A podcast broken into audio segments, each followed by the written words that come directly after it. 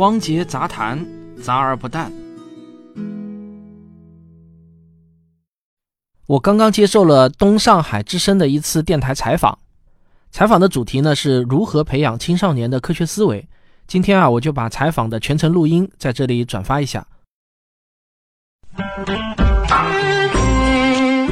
各位收音机前的听众朋友们，大家好，这里是东上海之声 F M 一零六点五 为你正在播出的教育服务节目智慧立方体，我是主持人晶晶。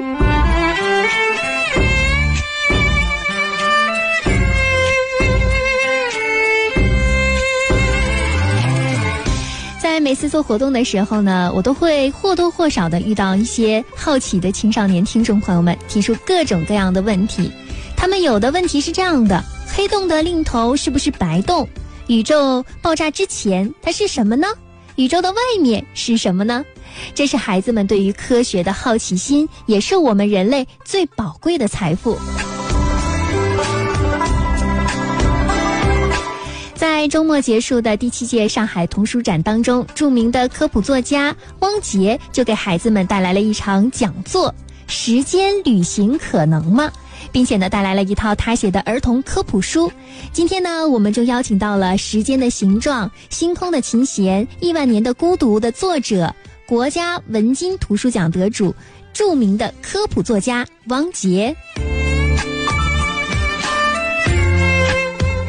汪杰老师你好。你好张老师，很高兴来到这里。汪老师在这次的童书展当中呢，给我们大家带来了接力出版社出版的汪杰少儿科学思维培养书系，能介绍一下这套书吗？这套书呢，是我专门为青少年写的一套以科学思维培养为中心思想的一本书。嗯，当然呃，因为科学思维它是很抽象的一种概念，青少年想要接受抽象的概念呢是比较困难的，它但是呢，一定要通过就是有趣的故事，呃，通过非常生动的例子来讲解科学思维，这才是有效的。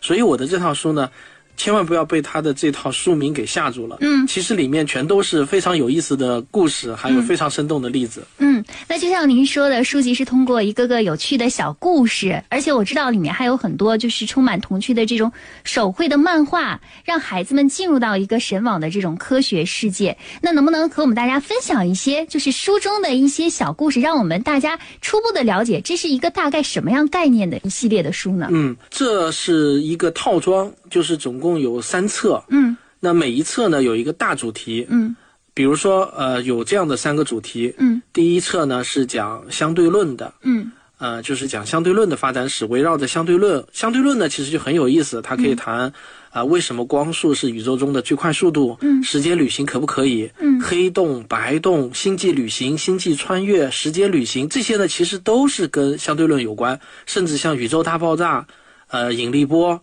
可能很多人不知道这些其实是相对论，对，这些其实都是相对论的直接的这个推论和延伸出来的科学话题。嗯，那么第二本书呢是讲量子力学的，量子力学是现代物理学两大支柱之一，量子力学呢就更有意思了，我们今天所用到的所有的电子产品，包括手机、麦克风，包括我们眼睛所能够见到的一切 I T 产品，基本上它的背后都有量子力学做支撑，嗯，因为没有量子力学就没有半导体，没有半导体就不可能有今天的计算机，嗯，所以量子力学这个话题呢是非常有意思，而且它也是当今现在热门的一个话题。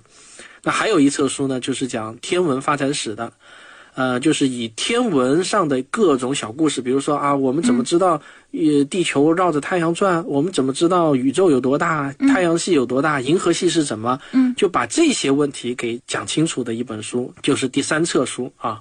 所以呢，这一套书呢，就是由这样的三册书构成的，它里面涵盖了物理和天文两大领域的科学话题。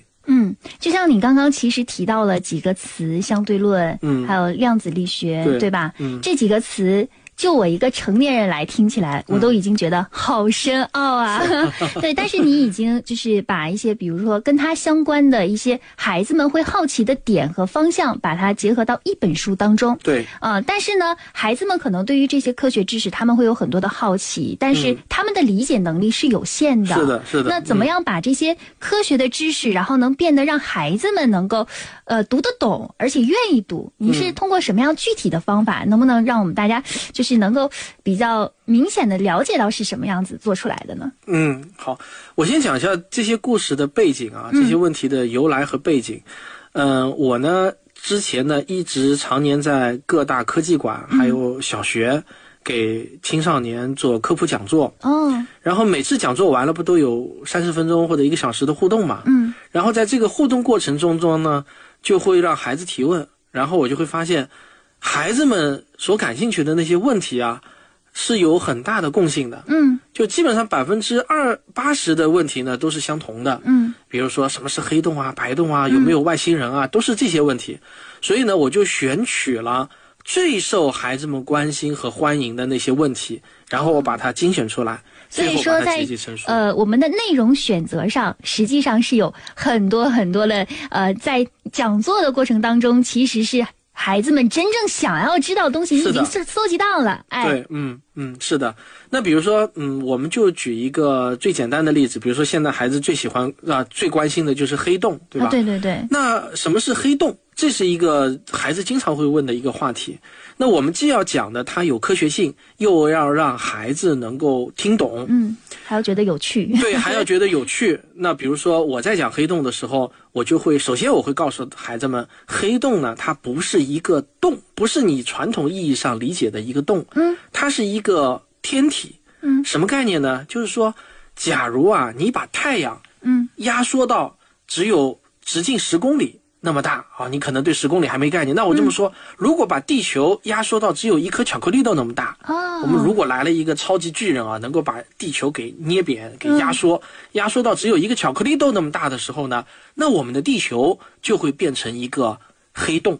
哇，好形象啊！但是这个黑洞，它为什么叫它洞呢？是因为啊，黑洞这个它表面呢确实是有一个黑黢黢的外壳。嗯，我们平常说。把地球压到巧克力豆那么大，它的真实的含义呢是这个巧克力豆的表面有一层黑黢黢的外壳，然后但是它的中间还是空的。嗯，只不过是所有的物质越过它这个黑漆漆的这个外壳以后呢，就再也出不来了。嗯，所以呢，从外面上来看呢，它好像是一个洞一样，它的中间还是空的。但是啊，并不是说它就真的是一个洞，因为它里头还是有物质的。那所有的这些物质都到哪里去了呢？它就会一直收缩，一直收缩下去。换句话说，我们说把地球压缩到巧克力豆那么那么大，它的真实的含义是啊，一旦当地球被压缩到只有巧克力豆那么大的时候，它就没有办法再停止继续收缩了。嗯，它会继续继续收缩下去，一直一直收缩下去，永远也没有停下来的时候。那如果你一定要问我说，那老师他最后到底收缩到哪里去了呢？我只能这么回答你啊，这个问题太深奥了，不光是你了，连老师连科学家们想到一半就已经是昏迷不清了。因为我们科学家们到目前为止也没有真正想明白，一个物质它如果不断的收缩下去收缩下去，最终会变成什么。那如果你要去问一个正儿八经的科学家呢，科学家可能会这么告诉你说，嗯我们科学家呢就把那个最终收缩成的那个点啊叫做奇点，一个很奇怪很奇怪的点，所以我们把它叫做奇点。那奇点里面到底又有什么呢？哎，这个问题啊，等你长大了就明白了。嗯，那科学家可能会这么回答你，但是呢老师却想告诉你，就是我已经长这么大了，我现在都已经四十多岁了，自己是一个专职的科普作者了但是你要问我奇点想明白了没有、嗯、我还是没有想明白，因为它是我们这个宇宙中最深刻的一个谜题，嗯，所以它也是世界未解之谜。嗯，也要等着你们来去想象，然后等着你们去来发现这个答案是什么了。对，我希望交给孩子们。今天的听众或者小朋友，你们的立立志啊，将来发一个宏愿，等我长大了以后成为科学家，我就要把奇点里头有什么，到底是怎么回事，给它研究清楚。然后呢，到时候我再来听你讲。嗯，哎，真的，从你刚刚呃讲述这个黑洞的这个内容的时候，其实我小的时候也在想什么是黑洞，嗯、但是长大了就会有点停止思考了。对，对我就不会去探寻它到底是什么。嗯、然后，但是这个疑问一直是在我心里里面去依存的。那、嗯啊、刚刚通过你的一个形象的一个描述，尤其是说呃，就是把地球变成了像巧克力豆那么大小的时候，我就有一个大概的一个概念和方向，嗯、我有一个画面，嗯、有一个形象感，嗯、不会是那么深奥的那种感觉。对，同时你又讲到了，就是它不断收缩。哎，我想到了，哎，是不是跟那个蚁人有点像？就是那个对漫威的那个对蚁、哎、人，就是不断的收缩，不断的收缩。但是蚁人那个东西呢，它它缺乏一些科学性，因为如果像我们人体这样的一个人体啊，它不断的收缩下去的话，嗯、那它的密度就会变大，嗯，因为它的质量不变嘛，嗯，那密度就会变大，那么它内部的引力、内部的温度都会不断的增大，它、嗯、它是没有办法维持，还是维持住蚁人的那个。对，刚刚你的描述让我对这个黑洞又产生了一点兴趣，嗯嗯、真的很棒。继续问啊，嗯，而且小朋友们他们应该也是从此也会呃更加激发他们对科学的喜爱。那呃怎么会想到就是原来是出版的一些书籍可能比较适合成人看，现在就是选择给孩子出这样系列的书籍呢？嗯。嗯一方面呢，是我自己想有这样的一个挑战，嗯、就是我给成人的科普写了挺多的，而且都还蛮成功的。嗯，呃，我自己也想挑战一下，我自己能不能够把高深的知识写得更浅显，让更小的孩子也能够看得懂，这是我自己想要的一个挑战。另一方面呢，也也有来自市场的需要。因为我的听众当中，或者我的读者当中，他们自己就有很多的孩子，孩子他们的孩子也在成长，也在长大，所以呢，他们也会呼吁我能够给他们的孩子写一些更加有故事性、更加有趣、更加浅显易懂的科普读物。嗯，那我呢就从前年开始，我说好，那我们就挑战一下。嗯，呃，不瞒您说，这套这套科学少儿科学思维呢，我我它的定位呢大概是就是十岁以上的孩子，就十到十五岁之间，我觉得是比较合适的。嗯，那我现在呢还写了一套就是针对学龄前的三到六岁的孩子的科学童话。嗯，就是我想把这个挑战继续往深入下去。嗯，挑战到给学龄前的孩子讲科学。嗯，既是读者的诉求，同时对你来说也是一个挑战。对，这、嗯、确实是挑战。你想，是你如果把深奥的东西把它简单化，变成通俗易懂的语言，其实是要把这个东西要了解透了，然后把它嚼碎了，再把它分散给各个听友，然后给这些小读者们，让他们能够更加的理解。是的，嗯，必须是这样子。嗯，而且呢，你还得把它故事化。嗯。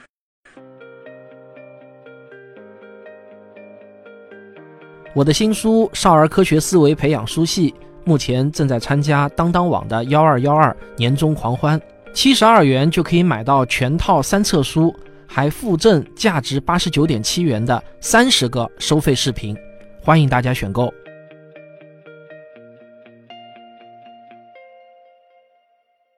就是孩子最喜欢的是听故事，嗯。你要跟他讲一个故事，他才会觉得有意思。对，比如说你要跟他讲历史上很著名的，呃，就是到底光是一种波呢，还是一种微粒呢？哎，你就不能跟他讲啊，牛顿认为光是一种微粒，惠更斯认为光是一种波，然后波是什么，粒子是什么，这样的就比较枯燥。对，你要跟他说，哎，这里头呢，在过去的历史上发生了一次微波战争，就是微粒和波动派的他们之间的战争，然后。波动派的代表人物呢，就是惠更斯；微粒派的代表人物呢，就是牛顿。这两大高手过招啊，那他们各自又使出了一些什么样的招数呢？哎，有一天牛顿就提出一个什么什么，然后惠更斯提出，你这样子一旦讲故事呢，孩子就感兴趣了。嗯，对对对，这样子孩子就想，哎。把有这个故事性加里面去了，哎，他们会很感兴趣啊、嗯。那其实，呃，这次书里面我也是发现了有配到很多新媒体的玩法，对啊、呃，就比如说每一章都配有专门的视频内容，嗯、而且每本书呢都有十个视频课，扫描书中的这二维码就可以免费观看了，对吗？没错啊，嗯、如果你是在网上买的套装的话，而不是单本单本购买啊，是一定是买套装的话，嗯、就会配套每就是有三十个视频，如果是。嗯单本书购买的话呢，每本书会有三个视频可以免费看。嗯，呃，那这些视频呢，全都是我亲自撰稿、亲自做导演、编辑、亲自播讲的，然后确保和书中的内容是完全配套的。嗯，然后呢，确保把书中那些没有办法用语言，甚至没有办法用静态图片表现出来的内容，我们用动画一表现就表现出来了。嗯，所以它是非常好的配合这那这几本书。嗯，本来是写本书就可以了，嗯，怎么还会想到，哎，我再配套视频给大家呢？这个就是跟科学它本身，就是科学知识跟它本身有关了。嗯，你比如说你要讲双缝干涉，对吧？两个波它要互相干涉，或者呢要讲一个波它会产生衍射，讲两个波它会产生互相干涉。那这种呢，无论你怎么用文字和图片，嗯，都远远不如用一个动画来表现，一看就明白了。嗯，比如说你说两个波互相对穿而过的时候呢，是互不影响，他们会毫无阻碍的互相穿越而过。那这句话呢，你在脑子里头，假设你对这个东西没有概念的话，嗯，你可能可以想象成各种各样的。但是我一旦用一个动画，就是一个绳子各抖一个波，然后这个绳子两个波怎么相遇，嗯，然后他们相遇之后怎么叠加波峰，然后最后又怎么穿出而过，变成两个各自的波穿过去。一个动画几秒钟你就完全懂了。嗯，这就是视频的优势。嗯，那像类似这样的例子呢，还有很多很多啊。嗯，这就是可以更加帮助小读者能够理解这些科学知识了。是的，是的啊，嗯，非常重要。而且我们现在人人都有手机嘛，有这个便利条件嘛。对，不像以前我们想要看个动画，还得要么 V C D、D V D 打开电视机，嗯，齁麻烦，对吧？嗯，现在你只要拿起手机，对着那个书上的二维码一扫描，那个动画就出来了，这多简单呢。对，所以我们科普人也好，这个出版社也好。好，也都是要与时俱进嘛，要尽可能的利用最新的这种科技来跟我们的教育相结合起来嘛。嗯，是。那呃，我们其实也知道，小朋友一般提出各种各样的问题，他们一般问是这么问的啊，嗯，就是黑洞的另一头是不是白洞？嗯，宇宙大爆发之前它是什么呢？嗯，哎，宇宙的外面它是什么呢？嗯，嗯呃，时间旅行是怎么回事啊？嗯，这宇宙到底有多大呀？嗯，对吧？啊，嗯，一般问的问题是这种形式的。嗯，但是你的书啊，呃，这一套书当中三个书名，嗯，我看起的就很有意思。嗯，比如说，如果你跑得和光一样快，对，这是一个假设，对吧？啊，这是一个假设。啊，嗯呃，第二个是为什么量子不能被克隆？对，为什么？对吧？啊，嗯。嗯，啊，第三个，如何测量宇宙膨胀的速度？对，嗯，来测量宇宙膨胀的速度，嗯，这个名字我觉得起的就非常有启发性。嗯，它带有一定的思考性在里头，嗯，而不是简简单单的是一个问题。对，为什么要这么起名呢？因为我有一个写作的一个理念和一个纲领，嗯，我经常会跟孩子们说，我说，比答案更重要的呢是寻找答案的过程。嗯。比告诉你一个科学知识更重要的呢，是告诉你这些科学知识背后的思考逻辑更重要。嗯，就比如说，我可以告诉你，宇我们的宇宙正在膨胀，嗯，这件事情是一个科学是知识，对吧？嗯，一个知识点，你可以把它记、嗯、记下来。我只是 get 了一个知识点。对，但是我觉得比这更重要的呢，是我要告诉你，哎，科学家们是怎么把宇宙的膨胀速度给测量出来的？嗯，科学家们凭什么说宇宙正在膨胀？用了到底用了什么样的方法，找到了什么样的证据，我们才有把握的拍着胸脯说我们的宇宙不但在膨胀，而且在加速膨胀。那你能不能自己先思考一下，如果你是一个科学家，你该怎么测量宇宙膨胀的速度呢？嗯，你不要以为这个问题很高深啊，其实我是可以给他用孩子也能够听懂的语言，嗯，给他解释清楚的。嗯，比如说，我们就举一个例子吧，如何测量宇宙膨胀的速度？好，我现在说。呃，同学们，小朋友们，你们可以把宇宙啊想象成是一个巨大的一个面包，就是一个发面团。嗯，那么你做面包的时候呢，是不是先揉一个面团，然后把它放到烤箱里头，然后随着温度的升高，这个面呢就会越烤越大，越烤越大，变成一个面包，对吧？那么你怎么才能够测量出这个面团膨胀的速度呢？其实有一个非常巧妙的方法。我们不是都是会在这个面包里头嵌葡萄干吗？葡萄干面包，对吧？嗯嗯，那么好，你只需要啊，在开始烤制这个面包之前，量一量两个葡萄干之间的距离，对吧？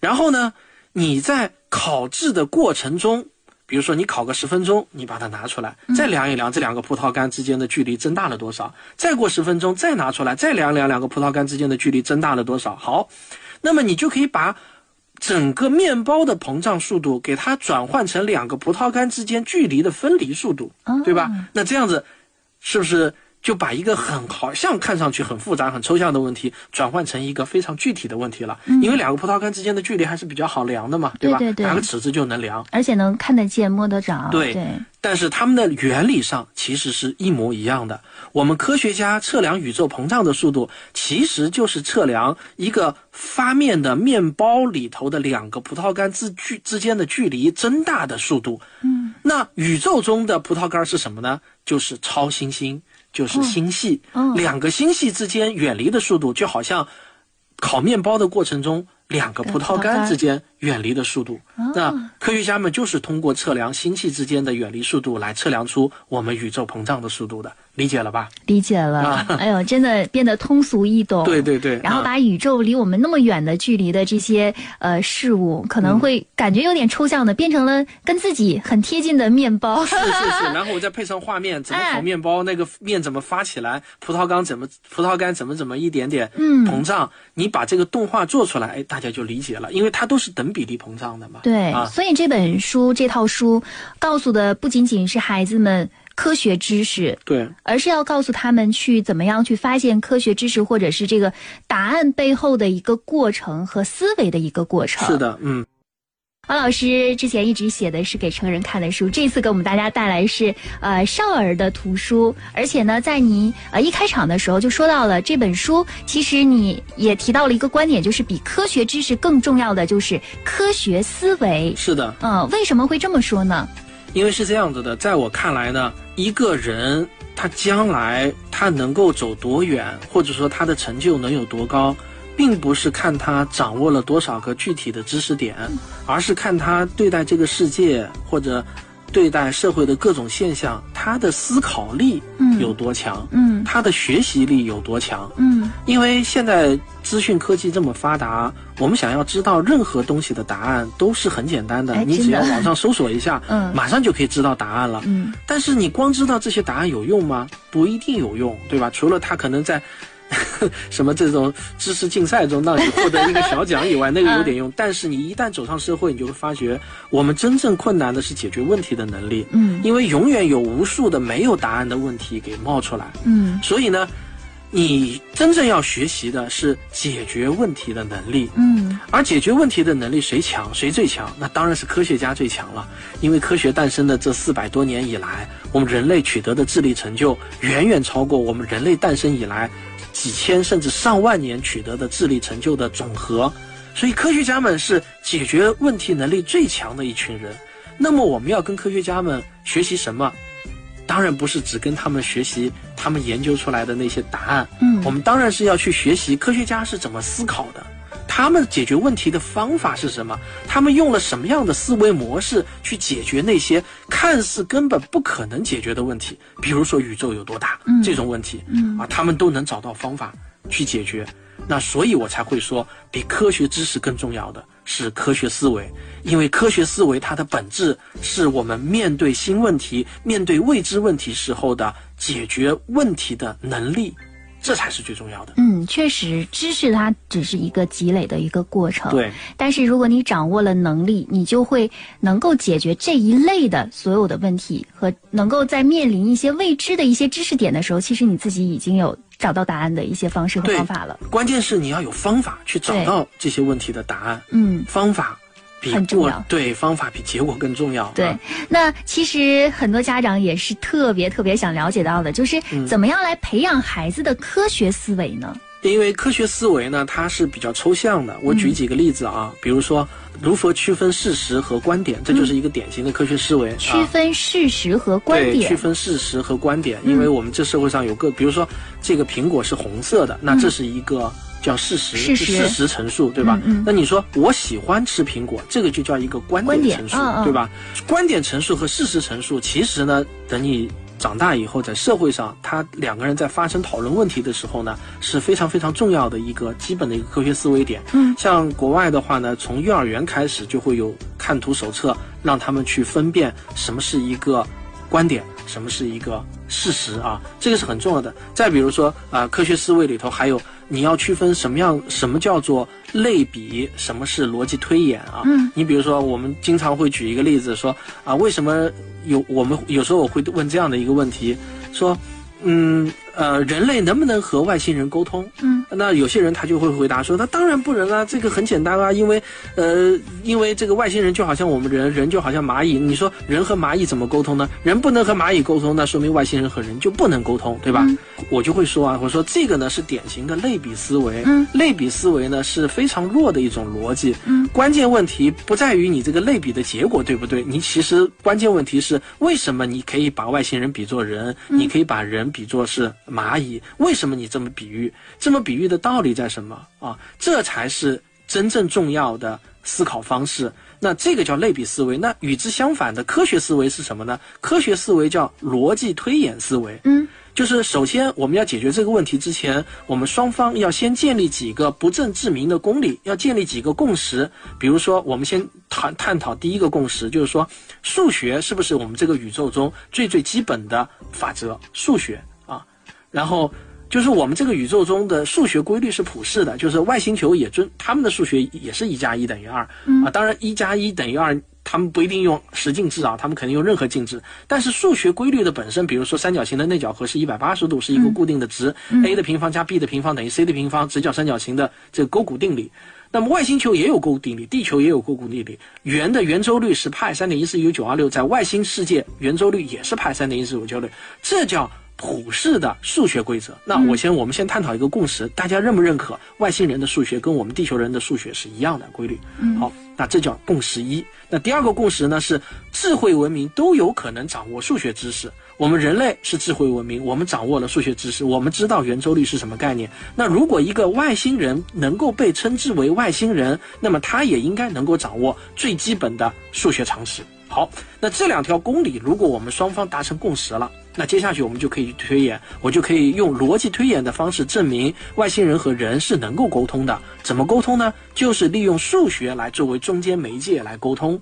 比如说我告诉他一个 三点一四一五九二六 一个圆周率派的一个值，那么就相当于我在告诉他我已经掌握了圆周率这个概念。嗯，我告诉他一个质数序列，就相当于我已经掌握了什么是质数，什么是合数，什么是偶数，什么是奇数，对吧？那这个呢就叫做逻辑推演。嗯，这一套呢是一套严密的证明逻辑。如果你不同意我的这个结论，那我们就要回到最初的起点，就是数学是不是宇宙中的普遍法则？嗯，人能掌握数学，外星人是不是也能掌握数学？我们要回到这个起点，而不是简单的一句把外星人比作是人，人比作是蚂蚁。嗯，那这两个之这两者之间，他们逻辑的力量或者说讲道理的力量是相差一个数量级的，前者叫类比思维，后者呢叫逻辑推演的科学思维。嗯，啊，这就是科学思维的一个要点。那像这样子的要点呢，还有很多很多。嗯，那这些呢都是很抽象的，你要把它讲明白，必须要通过真实的故事。嗯，真实的故事最好是什么呢？是科学史上那些科学家们的故事。嗯，然后呢，再通过生动的例子，比如说我刚才给你讲了一个外星人的这个比喻，对吧？这是又是一个生动的例子来给你讲什么是科学思维。嗯，所以呢，讲科学思维，给孩子培养科学思维，要么是通过科学史故事，要么是通过生动的例子。你直接讲道理是很难讲明白的。嗯，确实啊，呃，很多家长可能听了之后就会觉得自己如果是亲身去教孩子科学思维这方面是有一定的难度的。嗯嗯、呃，所以说需要来看一些科学的一些书，比如说您出版的这套书，然后可以培养孩子的一些科学思维。那当刚刚其实科学思维呢，在日常生活当中有没有一些方法，就是让让孩子能够，呃，不是说就是只是知道这个答案，然后就是有一点点往这个方面的一个倾向，然后让家长，呃，就是在跟孩子接触和亲子互动的时候，能稍微有点这种意识呢？有没有一些更日常的方法啊？嗯、所以我我其实我经常说，就是说要培养孩子的科学思维啊，是要先从家长自己开始做起的。嗯，因为嗯，我我平时有时候出去讲座的时候呢。经常我我感受到的一种现象就是，成人往往觉得自己不需要被，就是去上课学习什么是科学思维。嗯，嗯嗯因为他们感觉这个要是要是别人说自己，或者说让自己觉得我不具备科，或者我的科学思维比较薄弱，他们从某种程度上来说啊，很多人会觉得受到了某种冒犯，嗯，甚至呢会觉得有一点啊，有一点就是挑战家长权威，呃、是吧？对对，是觉得受到了一种冒犯，他觉得自己怎么可能没有科学思维呢？科学思维就应该是孩子学的东西。嗯，但实际上，嗯、呃，我们说中国公民的科学思维呢是普遍缺乏的，因为这是有数据支撑的。嗯、中国科协在二零一八年的报告中就指出，中国公民的平均科学素养呢只能达到百分之八点几的样子。嗯，换句话说，绝大多数的成人其实科学思维也都是有欠缺的，都是有不够的。那我觉得最好的方式就是亲子互动，就是家长和孩子一起讨论我在书中提出的一些问题啊。嗯，呃，我在这本书中每一章节的最后呢，我都会提出一个问题啊，这个问题呢都是引启发科学思维的。我希望家长和孩子呢可以一起去思考这个问题。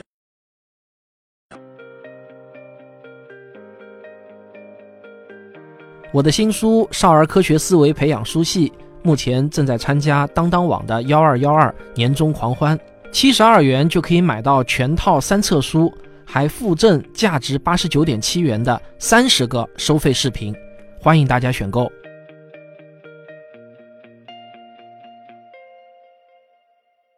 我举一个最简单的例子啊，啊，比如说呃，有一章我的讲到的科学思维点呢，叫证据为王，嗯、就是告诉大家，不论什么事情啊，一定要有证据，哪怕是一些流传的很广的、流传了千年的一些说法，但是如果没有证据呢，我们也要是要怀疑它的，怀疑的态度。对，比如说我们中国人就会有各种各样的呃，就是流传下来的一些所谓的养生的一些谚语和格言啊。呃，比如说我举举一个最简单的例子吧，嗯、说这个喝粥是养胃的，吃泡饭是伤胃的，嗯、对吧？这个句话我们可能每个人都听到过啊。但是你知道吗？其实这个并没有任何的证据，嗯、而且我们有证据表明，其实喝粥和吃泡饭对胃的伤害程度是一模一样的啊。哦、其实换句话说都不伤害，或者你要说伤害，那伤害程度是一模一样的。因为这就是一个典型的，你只听到过这种说法，嗯，但是呢，你从来没有看到过跟这个说法有关的证据。你回想一下，是不是这样？嗯，或许我们每个人都听过这个说法，但是你说，请问它的证据是什么？你能不能实打实的拿出一些医学研究或者科学研究或者科学文献的证据呢？没有。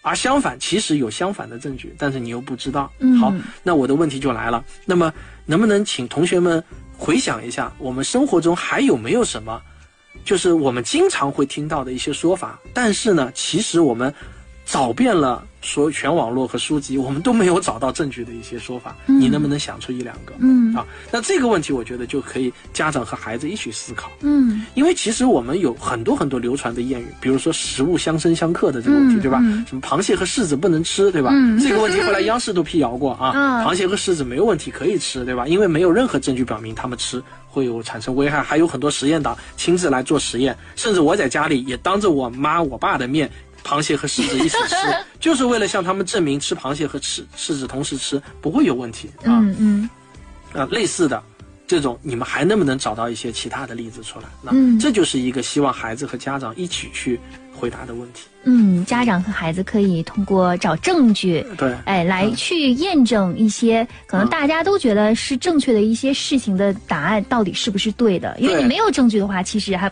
要保持怀疑的态度。对，没有证据你就要保持怀疑，保持质疑。而且我们也发现，其实小朋友他们特别喜欢问问题。是的，嗯、对，就从小就会问爸爸妈妈各种各样的问题。就呃，比如说这个为什么呃这个叶子它是绿色的？嗯，啊，家长可能会说，因为它是有叶绿素， 对, 对吧？对对啊，嗯、但是如果你要是，我不知道我的理解是不是对的啊？嗯、如果你的家长是有科学思维的，那我想家长应该不能够直接告诉孩子这是叶绿素。对对对，因为叶绿素本身就是一个很抽象的概念，对孩子其实并没有真正的理解。对，啊嗯、而是可以引导孩子去启发，哎，去你想它为什么是绿色的呢？就比如说叶子为什么是绿色的，其实这就是一个，真的是一个非常非常复杂的问题，它可以牵扯出物理学、光学、生物学等。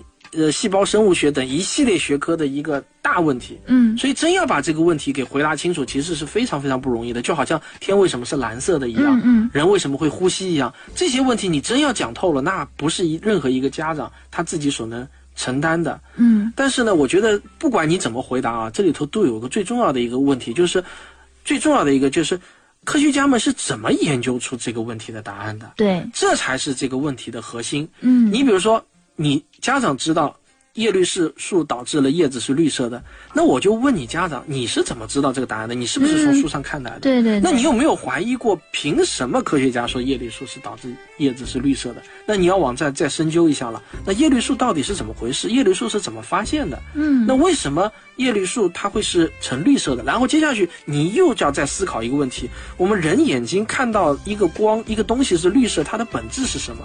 什么样的东西它会在我们的人的眼睛里头呈现的是绿色的？嗯，然后你接下去又会又会引发出，白色到底是很多颜色的混合呢，还是它是单独的一种颜色，对吧？嗯，那它会牵扯出一连串的答案。所以呢，像这样的一个问题，其实可以贯穿孩子从小学一年级、嗯、一直到他读大学，始终在一步一步深入的去回答这个问题。嗯，也是让孩子的脑子在不断的思考，而不是说、嗯、简单我回答你一个问题就可以了。那其实我们也是呃知道，就像您刚刚说到，我们现在知道的知识真的可以说很多，而且有很多谣言，嗯、尤其是朋友圈传出来的东西，我们都会觉得很相信它是真的。嗯，嗯但是呢，它不一定是真的。对，啊、嗯呃，那我们应该去怎么样去辨别这些信息的真假呢？嗯。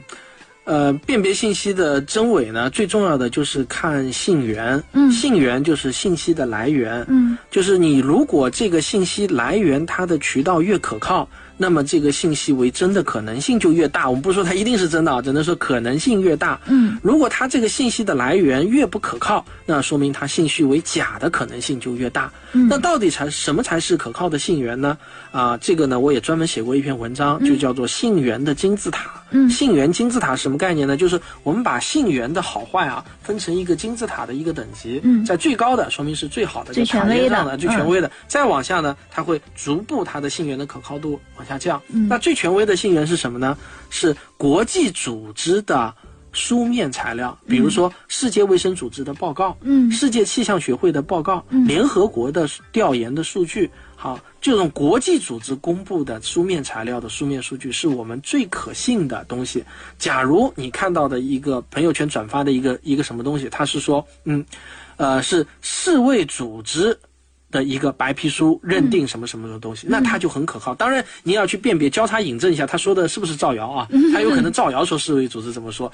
那你如果发现这个信源，它第一手资料就直接在世卫组织的官网上公布出来，那就肯定没问题了，对吧？嗯、好，那再往下是什么呢？这就是各国国家机构的书面材料，中国科学院、美国科学院、中那个美国药监局啊、嗯、F D A 啊、嗯、这种，还有比如说什么癌症协会、儿科协会啊、医师协会啊，他们的书面材料，那也是属于信源第二可靠的、嗯、啊。那再往下就是呃，就是那种顶级的科学期刊，像《科学》啊、《自然》啊、《细胞》啊这些杂志，嗯、还有《自然》指数的六十八本啊，现在七十多本期刊了，还有三千多本 S C I 的期刊，三千八千多本 S C I E 的期刊，就科学期刊也是好的信源。嗯，那、啊、再往下呢，就是这种有公信力的大媒体啊、专业的垂直媒体啊，嗯、再往下呢，就是著名学者的个人的，就著名名人，我们叫名人名言吧。嗯，它也是一种信源，但是它的可靠程度呢，就比前面几种要弱很多、嗯、啊。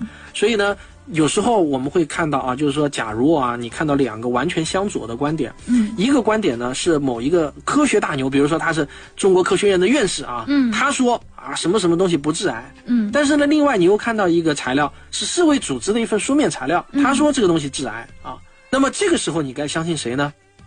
那么你如果有了信源金字塔的概念，你就知道哦，应该相信世卫组织的官方材料，而不是相信某一个院士的个人的一个观点，嗯、或者说某一个什么医学中心主任、某一个医生的个人的观点，嗯、因为个人的观点，你哪怕再再怎么强烈啊，他也没有办法和一个国际权威组织的科学共同体去对抗。对，对当然你要说有没有世界上曾经有过是真理掌握在少数人手里，最后发现这个个人是对的，权威组织错，有。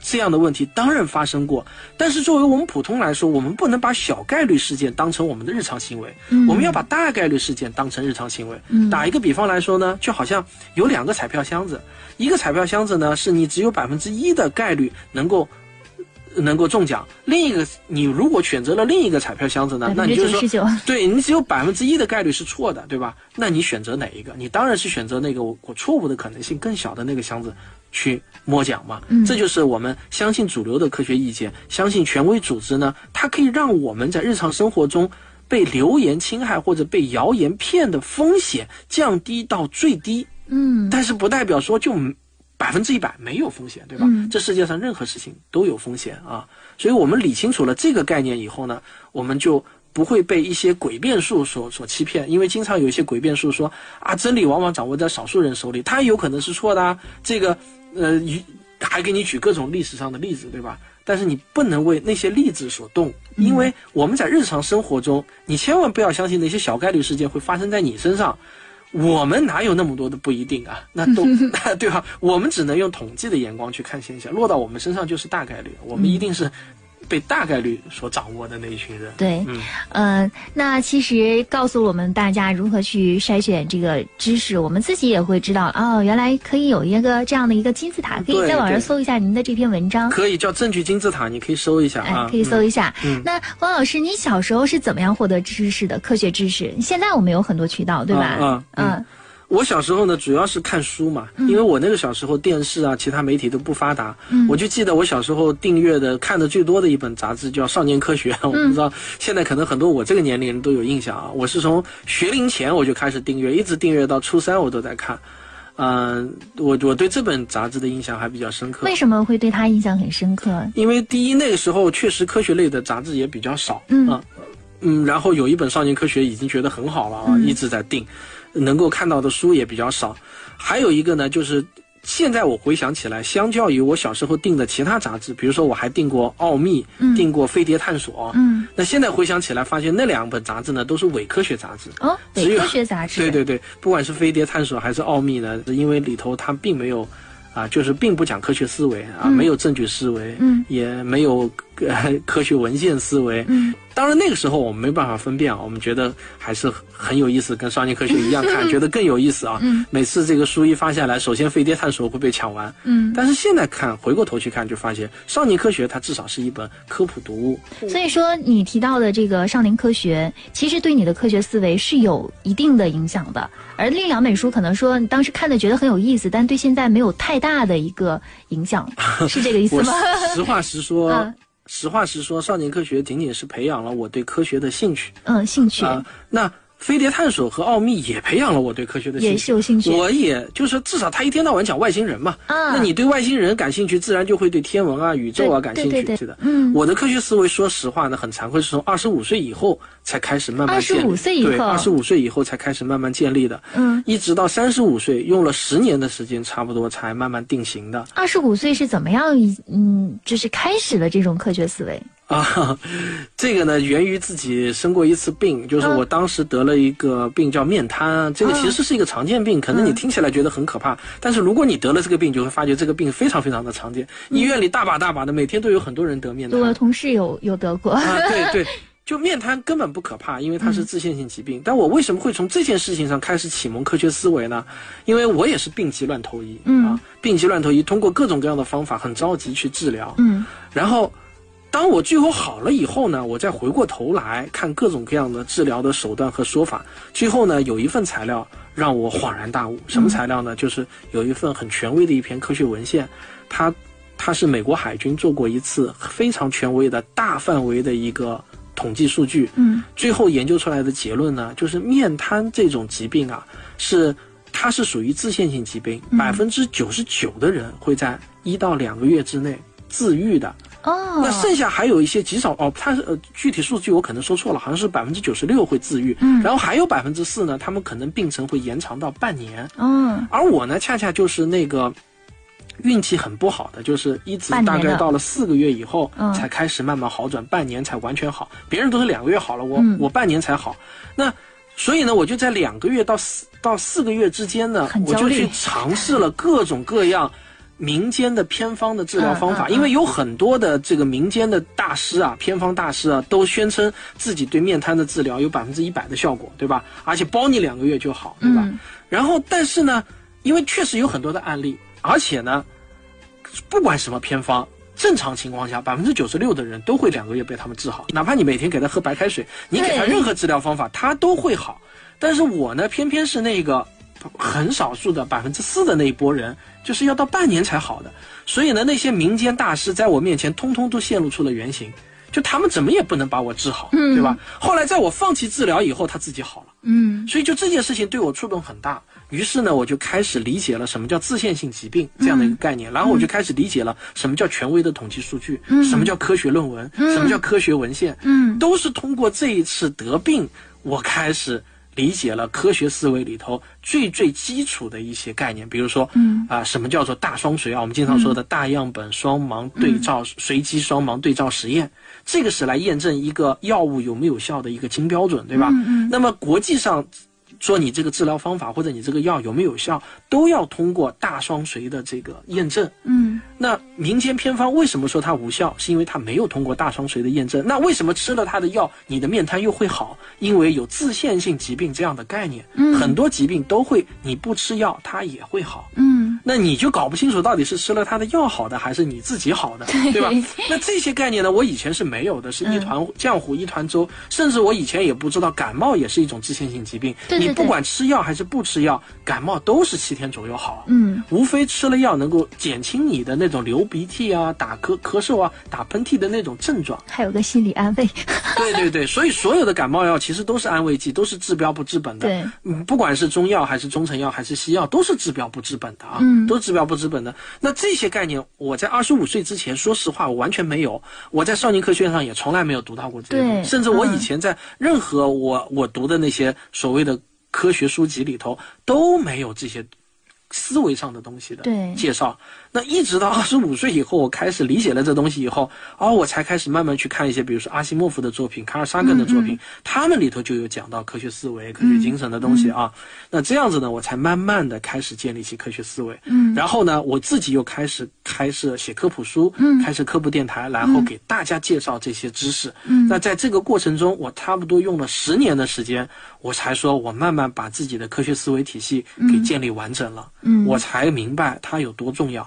那如果我在二十五岁之前我就已经有了这些概念的话，我可以少花多少冤枉钱啊？少花多少冤枉钱？对，其实现在大部分的人应该都还停留在你二十五岁之前，还没有这种思维，但是却自认为自己已经掌握了这种思维。嗯、呃，不客气的说，很多人都是这样子的。对，而且呃，像我在以前的时候，我觉得我也接触了很多的这种科学的书，比如说什么《十万个为什么》，我觉得、嗯、还有什么《世界未解之谜》，但是。嗯，它可能只只是给你的一个对科学的一个兴趣，对，嗯。嗯，但像你出版的这个书，呃，现在市场上很少。是的，很少。嗯，那我有一个方法啊，可以让大家来验证一下。嗯，我来验证一下你自己对科学思维的理解到一个什么样的一个程度呢？嗯，下面呢，我给大家念十五条科学思维的要点。嗯，你可以在听我念这个十五条科学思维要点的过程中呢，你自己。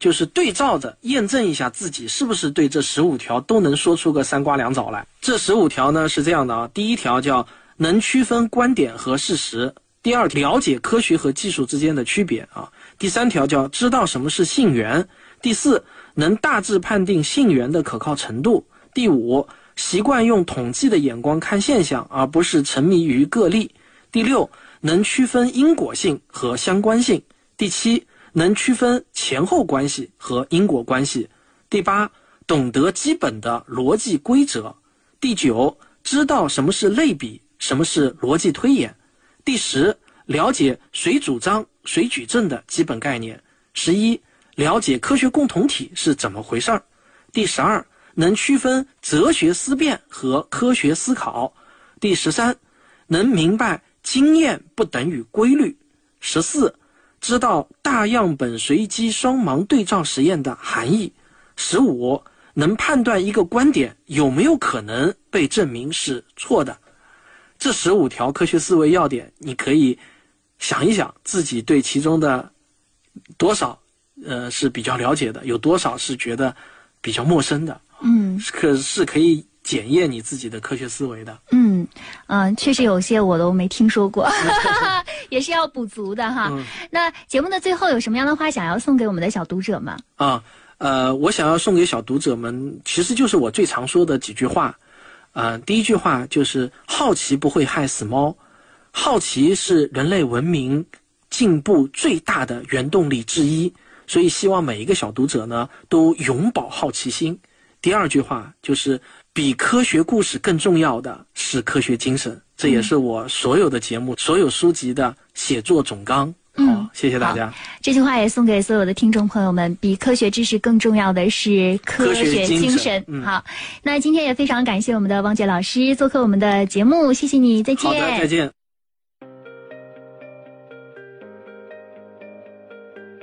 我的新书《少儿科学思维培养书系》目前正在参加当当网的幺二幺二年终狂欢，七十二元就可以买到全套三册书。